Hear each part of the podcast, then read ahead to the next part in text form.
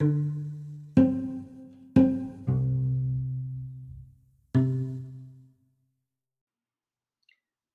this is Ruth Friedman, and I serve as the Maharat at Ohev Shalom, the National Synagogue in Washington, D.C.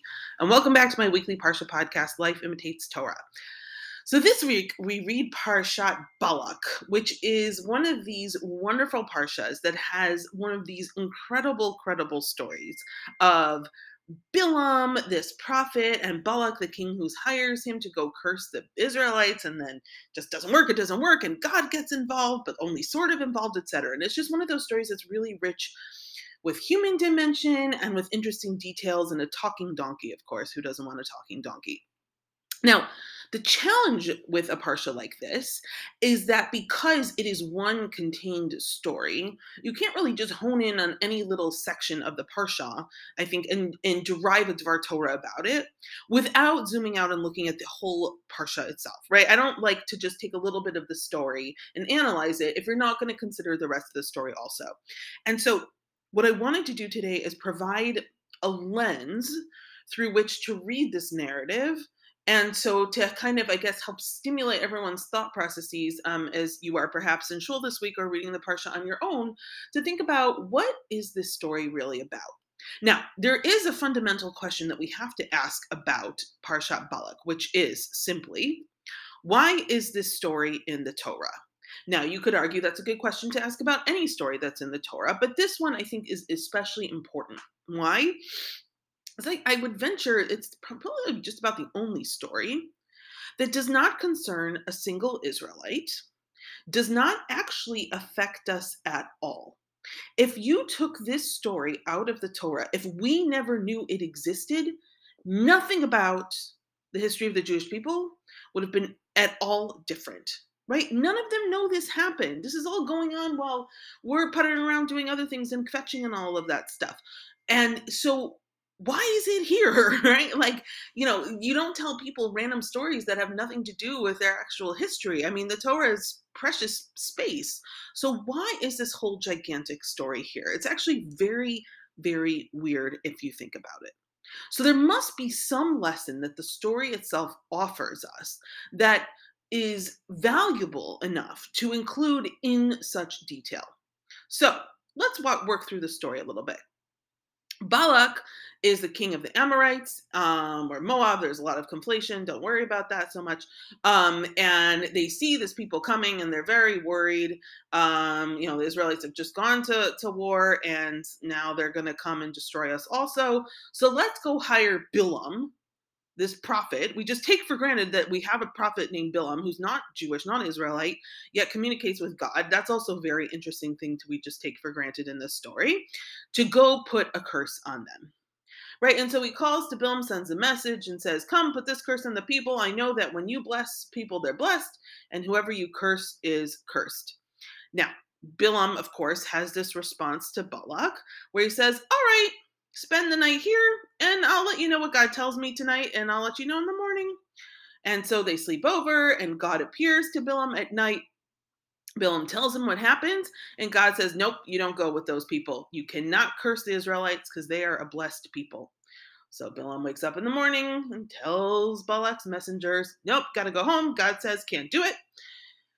They go back, they tell Balak, and Balak says, No, no, no, no, no. I'm not accepting that for an answer, sends better, more fancy messengers to try to convince him, clearly misunderstanding entirely what Bilam is about, and thinking that it's just that Bilam is trying to, you know, play his chips. He, he's it's, a negotiating tactic to get more fancy stuff, right? So Balak thinks that Bilam is playing him, and so he sends fancier people and fancier gifts, and says, "Come on, just do this. I'll give you whatever you want." And Bilam once again says, mm, you can give me anything you want, but I got to follow God. But if you want, you can stay here and let me see if God tells me anything else tonight. And then God has this interesting reaction to that, where God then that night says, All right, you can go with them, but just so you know, whatever I tell you, you're going to do.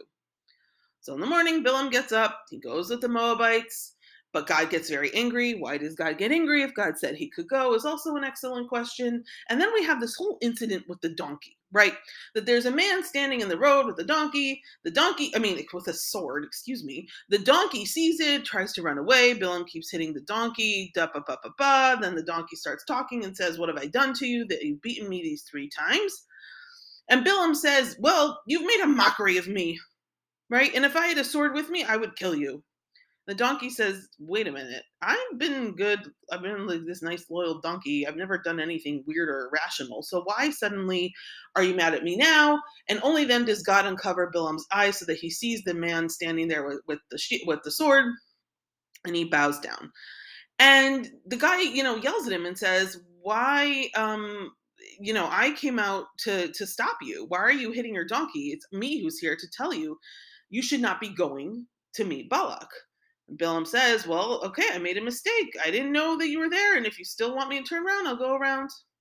But now the messenger says, Nope, you should actually go. Right? Poor Bilam in that sense. It's like getting, like, this is like mixed messages to the millionth degree. I mean, Bilam, I don't feel bad for Bilam, eh, which we'll talk about in a minute, but like, you know, it, he's getting these most ridiculous messages. God at first says, don't go. And then God says, actually, if you want, you can go. We have to do what I say. So he says, okay. So he goes. And then there's this whole incident with the donkey and the man with the sword who says, well, I'm mad at you because you shouldn't have gone. So he says, dude, I'll turn around and go back. What's a big deal? And then the messenger says, no, it's okay. You know what? You can go anyway. Right. I mean, it's kind of maddening um, it's almost like there's a breakdown of Bilam. And I don't think it's a breakdown because I don't think Bilam started with any principles, which we will also talk about in a minute. But it's important to just to, you know, recognize that this is a confusing at the very least, um, probably perhaps even gaslighting type of situation. All right, so then the rest we're not going to go through, um, but the rest of the story is basically set that you know Bilam tries three different times to curse the people. Well, Balak thinks he's going to curse the people, but he opens his mouth and all of these prayers come out. And Balak just gets increasingly angry, but Bilam says, Well, you know, I kind of told you this is what was going to happen. And what can I do, right? I told you there was nothing else to happen, nothing else to say. So once again, what is the point of this whole story? What is it teaching us? Now, I've spent a lot of time thinking about Bilam's character, right? Some we we have Gemaras that portray that Bilam is is the antithesis of Abraham, that Bilam is like the most evil person, that there's something really, really terrible about him. Um, and that, you know, the story of of I think maybe perhaps alleging then that the reason the story would be in the Torah is to serve as a foil to all of our tzaddikim, right? To all of the heroes in our story, in our in our Torah, all the people we look up to, and to show that Bilam is like this evil opposite. But really, Bilam, he's got a lot more dimension. He's not evil. He's not really a bad guy right? So, what makes him this poor guy who's getting gaslit by God, who has this whole long story, who's got this king who's enraged at him, and who ends up blessing the, the Israelites, uh, but gets, I mean, doesn't get any credit for it, right? Like, he's not viewed as a positive character. So, what is he? What does he represent? Why is he important? And I think if you think back to the whole story that we just went through, you see that there's one personality trait of Bilam that shines through in every single part of that story. And that is a profound, deep sense of apathy. And I would actually call it more than apathy. I would actually say uh, basically nihilism. That he is someone who just accepts instruction and doesn't really take any initiative of his own, and he simply exists. He almost like in a robotic state. Right? So thinking about the, the events of the story through that lens specifically so Balak says, Hey, can you curse them? And Bilam says, I just say what God says. Right? Bilam doesn't have any agency for himself. I say what God says, I'll tell you what God says. Then he tells him what God says. And then the next time they come back and he says, Well, I'll ask God again. Sure, no problem. And then God says, Okay, you can go. Bilam doesn't have the sense to, you know, sometimes people tell us things, they say yes, but they really mean no. And sometimes it's it's well it's a really irritating habit please don't do that but just be honest. But sometimes also it is a little bit on us to to kind of read between the lines sometimes. Um there's no reading between the lines for bilam bilam he just hears what you say and he just goes with it. There's no emotional sophistication there's no independent drive to do the right thing. He's really just kind of a puppet of his own life. Um, going through the motions of everything that he does, not seeing the man, you know, hitting the donkey. He doesn't even react when the donkey opens its mouth and starts talking to him. I mean, who doesn't react when a donkey start that you're riding and starts talking to, or any donkey for that matter, right? But that's how neutral he is. That is how accepting of the world he is that he doesn't even say what a talking donkey he just responds um, it doesn't even register something that is strange and I think that you see this point most poignantly. This story has my favorite ending of any story ever. I think it is hilarious. So, after we have all of this story, we look at the last verse of chapter 24. Um, we have the whole story, everything. Balak is so angry at Bilam. You expect the end of the story to be like, then Balak killed Bilam, right? Just because he's so frustrated, he's so mad that he can't get the Israelites cursed. What is the last line of the story? Vayakam Bilam vayelech vayashav limkamo v'gam Balak halach ledarko. Then Bilam set out on his journey and he went back home, and Balak also went on his way. And you have this buildup of this tension between Balak and Bilam, and this this sense that Balak is getting increasingly angry and Bilam is getting increasingly grounded in what he has to say, and that like it's going to all come to a head. But instead of coming to a head, what happens? They both just go home. Now, if ever there was a lesson in that line, I think the lesson is absolutely that neither Bilam nor Balak, Balak's less of our concern right now, but that Bilam learned nothing from this story. Nothing about Bilam changed he just went through this whole thing and then he went home and then he just went back to his business. Nothing, he didn't grow.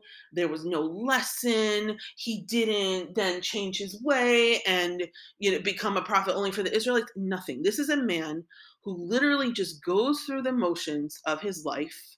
Some of us may be familiar with the quote, we believe in nothing. Kind of, I won't do the accent, but this kind of this nihilistic sense of life has no meaning. I'm just here to just go through the motions of what I need to do. And that's it. There are no morals to it. And I think that that's a very important lesson for us that it's not just about the connection to God. Bilam had a strong connection to God, but a connection to God, if you're not going to use it, if you're not going to turn into a lesson, you're not going to derive any morals from it, is completely useless. Shabbat Shalom.